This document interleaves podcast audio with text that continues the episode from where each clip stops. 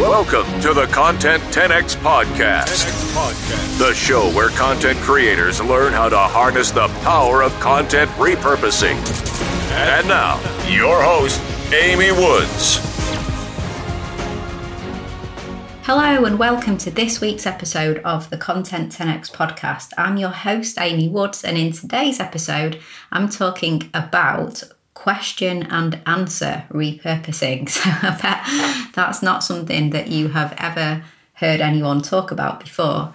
Um, so, what I'm talking about today is how you can make the most out of all of that time that you spend providing thoughtful and considered answers to the questions that you get asked. So, I'm going to cover a little bit more about what I mean by that and then six different ideas for how you can make the most out of the question and answer process that we all go through quite regularly.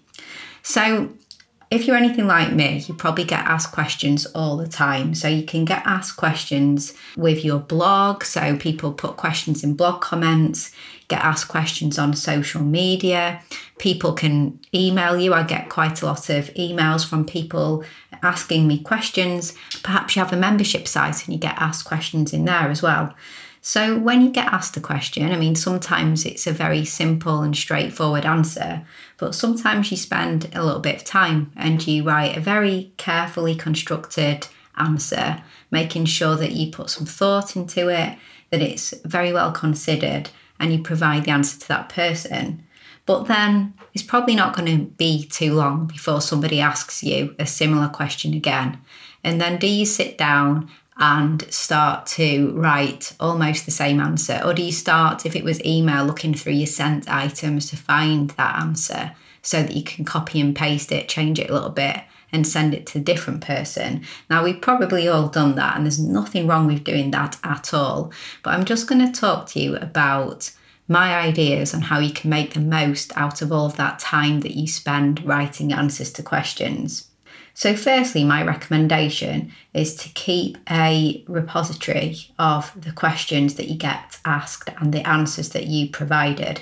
What I mean by that, I guess that's quite a fancy word. What I mean is a like a spreadsheet basically. So a record, keep a table. So in perhaps Google Sheets, which would be really good if you are going to be sharing that with other people, um, perhaps in your team or in Excel, in numbers, but a place that you can store the questions and then the answers that you provide. And then it's a good idea to perhaps kind of categorize some of those with a view to what you could potentially do with them in the future. So, here are six things that I think you can do with these questions and answers. So, firstly, and I've already covered this one, but if you get asked the same question again, in for example, in email, rather than going and searching through sent items to find that response that you provided to somebody else once before, you can go straight over to your your spreadsheet and find the answer there that you provided. So it's just going to be there with the question and you can, you know, tweak it a little bit, but just answering questions again then, secondly, perhaps you could write a blog post. So, keep a track of all of the different questions and see if there are any questions that you have been asked that you provided a great answer to that actually you could elaborate on both the question and the answer and create a blog post. And that's a really great thing to do because if somebody has asked you that question, then it's most likely that other people want to know the answer to that question as well. So a great thing to do and value by answering the questions that your audience want on your blog post. Number three would be to write a post on social media, providing the answer to that question as well.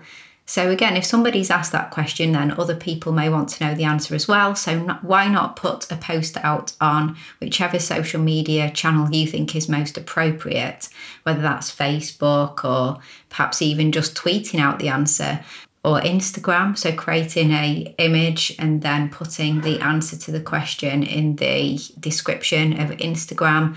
So whichever platform seems appropriate, it could be a great, great idea to share that Q&A as part of your social media. Number four, why not video record the answer to that question? So, this I think is a great idea. So, sometimes we are struggling to think of the video content that we can create. So, providing a Q&A type video can be a really good thing to do. So have a look down that list of the questions and the answers and find the ones that you think could make a really good, short, value packed video. Whether that's a video for social media or whether you're going to create one for your website or for YouTube, whatever you want to use that video for. Number five is on your website. So this could be forming part of an FAQ section on your website. So you've got loads of questions now, and perhaps there's an opportunity to create an FAQ section. Or it may be that you're just going to incorporate some of the answers to the questions in some of the copy on the relevant pages of your website as well. But that's a great idea to just look at your website and see if you need to be answering these questions on the website itself in order to get people to take whatever the next step is that you want them to take on your website. And then finally, it's to email the answers, the Q&As to your email list. So often people have email lists, they've grown them, got lots of subscribers, but they say to me that they don't email their subscribers very often because they don't really have um, a good idea of what to get in touch with them about. So if you look down your lists of question and answers and you can see that there are some things that you get asked quite regularly, and there's a chance that there's a lot of people who are on your email subscriber list who might want to know the answers to those questions as well, then that's great content to be emailing out to your email list. Hey, I get asked this question all the time, so I thought I'd send you all an email just to let you know what the answer is to this question. So, there are just six of my ideas on what you can do when you are keeping a track of the question and answers and making the most of that time that you spend creating that first original, well thought through, considered answer to the questions that you get asked. Okay, so a little bit of a different podcast episode today. I hope you enjoyed it. I'm Amy Woods, and you can contact me, amy at content10x.com, if you want to contact me by email. You can also contact me on social media. My handle is at Content10x on Instagram, Twitter, and Facebook. So, thank you very much for listening to today's episode, and I'll catch you in the next one.